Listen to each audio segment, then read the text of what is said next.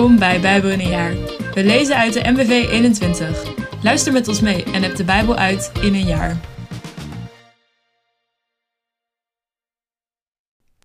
Hoi, ik ben uh, Koen Constance. Ik lees 21 maart. De teksten Spreuken 7, vers 21 tot en met 27. Uit Nummerie eerst hoofdstuk 11, 4 tot en met 35. Dan hoofdstuk 12 van Nummerie. En dan ook nog 13, 1 tot en met 25. En als laatste uit Lucas, hoofdstuk 3, vers 23 tot en met 38. En Lucas 4, vers 1 tot en met 13. Spreuken 7, vers 21 tot en met 27. Zo verleidt ze hem met haar mooie woorden. Ze palmt hem in met haar lokkende taal. En zonder na te denken loopt hij achter haar aan, zoals een os die naar de slagbank gaat, zoals een dwaas die voor straf geketend is, totdat een pijl zijn leven doorboort, zoals een vogel in het net vliegt, en niet beseft dat het hem zijn leven kost. Nu dan, mijn zonen, luister naar mij. Schenk aandacht aan mijn woorden. Volg de wegen van zo'n vrouw niet. Dwaal niet op haar paden. Veel slachtoffers heeft zij gemaakt, talloos velen zijn door haar geveld. Haar woning is de toegang tot het dodenrijk. Vandaar daal je af tot in de kamers van de dood. Nummer 11, vers 4 tot en met 35. Het samenraapsel van vreemdelingen dat met hem meetrok, was onverzadigbaar en ook de Israëlieten begonnen weer te klagen. Hadden we maar vlees te eten, zeiden ze. We verlangen terug naar de vis die we in Egypte volop te eten hadden, naar de komkommers en watermeloenen, de prei, uien en knoflook. We drogen uit. We zien nooit iets anders dan dat manna het manna leek op korianderzaad, maar had de kleur van balsemhars. Ze verzamelden het overal in de omtrek, maalden het met een handmolen of stampten het fijn in een vijzel, kookten het in een pot en maakten er koeken van, die smaakten alsof ze in olie gebakken waren. Wanneer het kamp s'nachts door de dauw bedekt werd, daalde ook het manna erop neer. Toen Mozes vernam dat alle families zaten te klagen bij de ingang van hun tent en dat de Heer in hevige woede ontstoken was, was dat in zijn ogen onjuist. Hij vroeg de Heer: Waarom doet u uw dienaar dit aan? Waarom geeft u mij de last van heel dit volk te dragen? Bent u mij niet goed gezind? Ben ik soms zwanger geweest van dit volk? Heb ik het ter wereld gebracht? En dan wilt u mij gebieden om het in mijn armen te dragen, zoals een voedster een zuigeling draagt, en het zo naar het land te brengen dat u zijn voorouders onder ede beloofd hebt? Ze komen bij mij klagen dat ze vlees willen. Maar waar haal ik voor dit hele volk vlees vandaan? Ik alleen kan de last van dit hele volk niet dragen, dat is te zwaar voor mij. Als u mij zo wilt behandelen, dood me dan maar. Als u me werkelijk goedgezind bent, dan, blijf ik verder, dan blijft verdere ellende mij tenminste bespaard. De Heer antwoordde Mozes: Breng zeventig van de oudsten van Israël bijeen, van wie je weet dat ze hun taak als opzichter van het volk goed vervullen, en laat hen naar de ontmoetingstent komen om zich daar bij je te voegen. Ik zal neerdalen om daar met jou te spreken en een deel van de geest die op jou rust, zal ik op hen overdragen. Dan kunnen zij samen met jou de last van het volk dragen en hoef je dat niet langer alleen te doen. En tegen het volk moet je zeggen: Zorg ervoor dat u morgen rein bent. Dan krijgt u vlees te eten. U hebt immers bij de Heer geklaagd dat u geen vlees hebt en dat u het in Egypte zo goed had. Welnu, de Heer zal u vlees geven en vlees eten zult u. Niet zomaar één dag, niet twee dagen, niet vijf of tien of twintig dagen, maar een volle maand, tot het u de neus uitkomt en u er misselijk van wordt. Want u hebt de Heer, die in uw midden is, geminacht door erover te klagen dat u uit Egypte bent weggegaan. Mozes zei: Ik heb hier een volk van zeshonderdduizend mensen bij me, en u zegt dat u hun vlees zult geven en dat ze daar een volle maand van zullen eten? Hoe zouden er ooit genoeg schapen, geiten en runderen voor hen kunnen worden geslacht? Zelfs als alle vissen van de zee gevangen werden, zouden ze daar niet genoeg aan hebben. Maar de Heer antwoordde: Schiet de macht van de Heer soms tekort? Je zult spoedig zien of wat ik je heb gezegd ook gaat gebeuren. Mozes ging naar buiten en bracht de woorden van de Heer aan het volk over.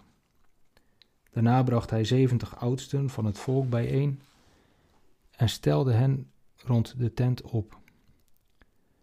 Toen daalde de Heer af in de wolk.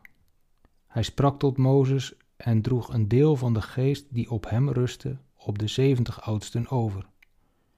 Zodra de geest op hen rustte, begonnen ze te profeteren. Dat is daarna niet opnieuw gebeurd. Twee mannen, van wie de een Eldad heette en de ander Medad, waren in het kamp gebleven. Ze stonden wel op de lijst van zeventig, maar waren niet naar de tent gegaan.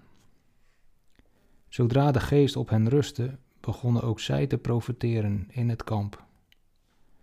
Een jonge man rende naar Mozes toe en zei: Eldad en Medad zijn in het kamp aan het profeteren. Zeg dat ze daarmee ophouden, heer, zei Jozua, de zoon van Nun, die van jongs af aan Mozes rechterhand was geweest. Maar Mozes zei: Denk je soms dat jij voor mijn belangen moet opkomen? Legde de Heer zijn geest maar op heel het volk, profeteerde iedereen maar. Daarop keerden Mozes en de oudsten van Israël naar het kamp terug.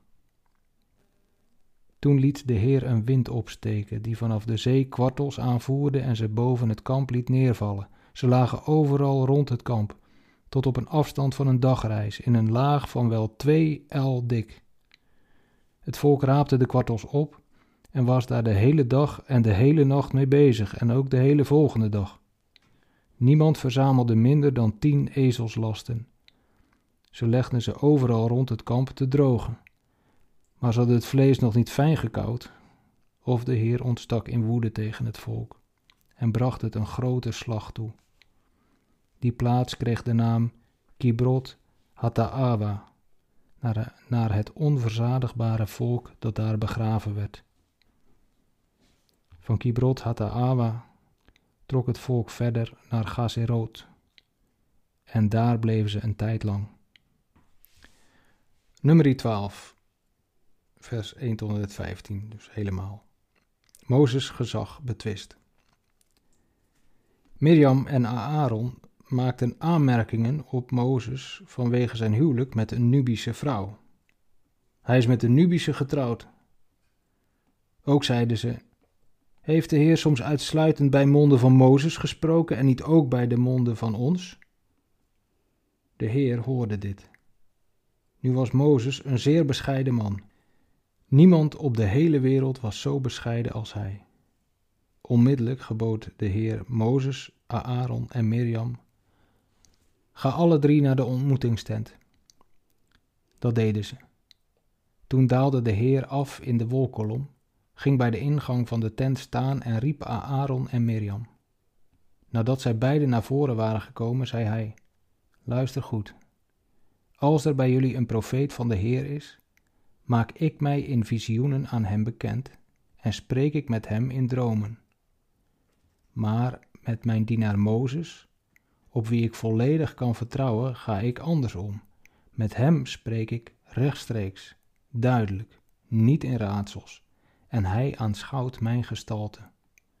Hoe durven jullie dan aanmerkingen op mijn dienaar Mozes te maken? De Heer ontstak in woede tegen hen en ging weg. Nauwelijks had de wolk de tent verlaten of Mirjam zat onder de uitslag, haar huid was wit als sneeuw. Toen Aaron zich naar Mirjam omdraaide en haar zo zag, zei hij tegen Mozes: Ach, mijn Heer, reken ons de zonde die wij in onze dwaasheid begaan hebben niet aan. Laat Mirjam niet als een doodgeboren kind blijven, waarvan het lichaam al half vergaan is als het uit de moederschoot komt. Toen riep Mozes luid de Heer aan: Ik smeek u, God, genees haar. De Heer antwoordde Mozes: Als haar vader haar openlijk in haar gezicht had gespuugd, had ze die schande zeven dagen moeten dragen. Daarom moet ze zeven dagen buiten het kamp gehouden worden. Daarna mag ze terugkomen. Zo werd Mirjam zeven dagen buiten het kamp gehouden en het volk brak niet op zolang zij niet was teruggekeerd. Na haar terugkeer trokken ze weg uit Gazeroot en sloegen ze hun kamp op in de woestijn van Paran. Nummer 13, vers 1 tot en met 25. Verkenning van Canaan. De Heer zei tegen Mozes: Stuur er een aantal mannen op uit om Canaan, het land dat ik de Israëlieten geven zal, te verkennen. Kies daartoe uit elke stam één man, een familiehoofd. Mozes deed wat de Heer gebood en stuurde er vanuit de woestijn van Paran mannen op uit, die allen tot de leiders van de Israëlieten behoorden. Dit zijn hun namen. Uit de stam Ruben, Samua, de zoon van Zakur. Uit de stam Simeon, Safat, de zoon van Gori. Uit de stam Juda, Caleb, de zoon van Jefune. Uit de stam Issachar, Yigal, de zoon van Jozef. Uit de stam Ephraim, Hosea, de zoon van Nun. Uit de stam Benjamin, Palti, de zoon van Rafu. Uit de stam Zebulon, Gadiel, de zoon van Sodi. Van de afstammelingen van Jozef uit de stam Manasse, Gadi, de zoon van Susi. Uit de stam Dan, Amiel, de zoon van Gemali. Uit de stam Aser, Setur, de zoon van Michael. Uit de stam Naphtali, Nachbi, de zoon van Wofsi. Uit de stam Gad, Geuel, de zoon van Machi. Zo luiden de namen van de mannen die Mozes erop uitstuurde om het land te verkennen. Hosea, de zoon van Nun, noemde hij Jozua. Toen Mozes hen uitzond om Canaan te verkennen, droeg hij hun dit op. Ga eerst door de Negev en dan de bergen in. En kijk hoe het land is, of de bevolking sterk is of zwak, en of er veel of weinig mensen wonen.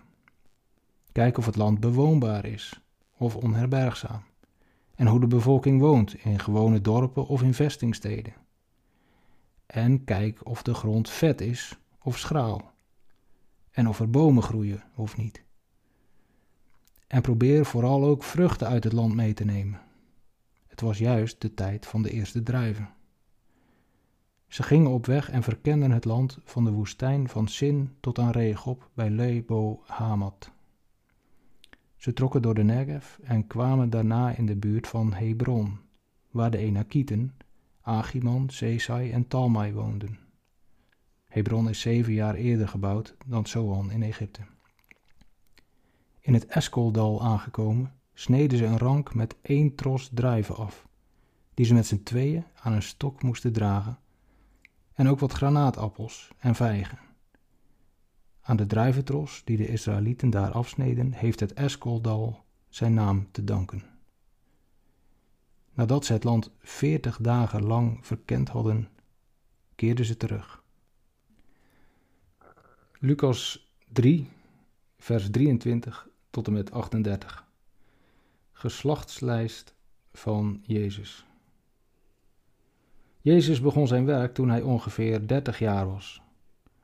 Hij was, zoals algemeen werd aangenomen, de zoon van Jozef, die een zoon was van Eli, de zoon van Mattat, de zoon van Levi, de zoon van Melchi, de zoon van Jannai, de zoon van Jozef, de zoon van Mattathias, de zoon van Amos, de zoon van Naum, de zoon van Hesli, de zoon van Nachai, de zoon van Maat, de zoon van Mattathias, de zoon van Semein, de zoon van Jozef, de zoon van Joda, de zoon van Joanan, de zoon van Reza, de zoon van Zerubabel, de zoon van Sealtiel, de zoon van Neri, de zoon van Melchi, de zoon van Adi, de zoon van Kosam, de zoon van Elmadan, de zoon van Er, de zoon van Jozua, de zoon van Eliezer, de zoon van Jorim, de zoon van Matat, de zoon van Levi, de zoon van Simeon, de zoon van Juda, de zoon van Jozef, de zoon van Jonan, de zoon van Eljakim, de zoon van Melea, de zoon van Menna, de zoon van Matata, de zoon van Nathan, de zoon van David, de zoon van Isaï, de zoon van Obed, de zoon van Boas, de zoon van Selach, de zoon van Nachson, de zoon van Aminadab, de zoon van Admin, de zoon van Arni, de zoon van Gesron, de zoon van Peres, de zoon van Juda, de zoon van Jacob, de zoon van Isaac, de zoon van Abraham, de zoon van Terach, de zoon van Nagor, de zoon van Serug, de zoon van Reu, de zoon van Peleg, de zoon van Eber, de zoon van Selach, de zoon van Kenan, de zoon van Arpachsad, de zoon van Sem, de zoon van Noach, de zoon van Lamech, de zoon van Methusalach, de zoon van Henoch, de zoon van Jered, de zoon van Mahalalel, de zoon van Kenan, de zoon van Enos, de zoon van Set, de zoon van Adam, de zoon van God. Lucas 4, vers 1 tot en met 13. Jezus door de duivel op de proef gesteld. Vervuld van de Heilige Geest trok Jezus weg van de Jordaan. Hij werd door de Geest naar de woestijn geleid, waar hij veertig dagen bleef en door de duivel op de proef gesteld werd. Al die tijd at hij niets. En toen de veertig dagen verstreken waren, had hij grote honger. De duivel zei tegen hem: Als u de zoon van God bent, beveel die steen dan in een brood te veranderen. Maar Jezus antwoordde: Er staat geschreven: De mens leeft niet van brood alleen. Toen bracht de duivel hem naar een hooggelegen plaats en liet hem in één ogenblik alle koninkrijken van de wereld zien. De duivel zei tegen hem: Ik geef u de macht over dat alles en ook de roem die ermee gepaard gaat, want ik kan daarover beschikken en ik geef het aan wie ik wil. Als u een aanbidding voor mij neervalt, zal dat allemaal van u zijn.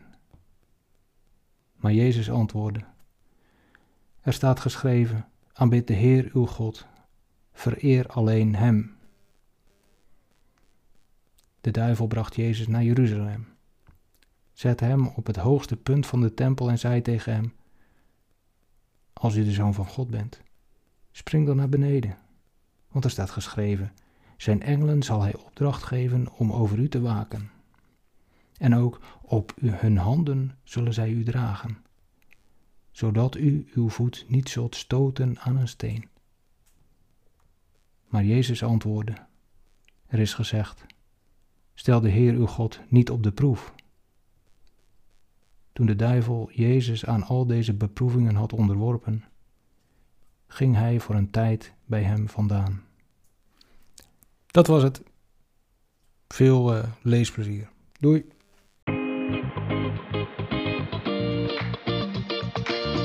Bedankt voor het luisteren allemaal. Nog een gezegende dag en tot morgen.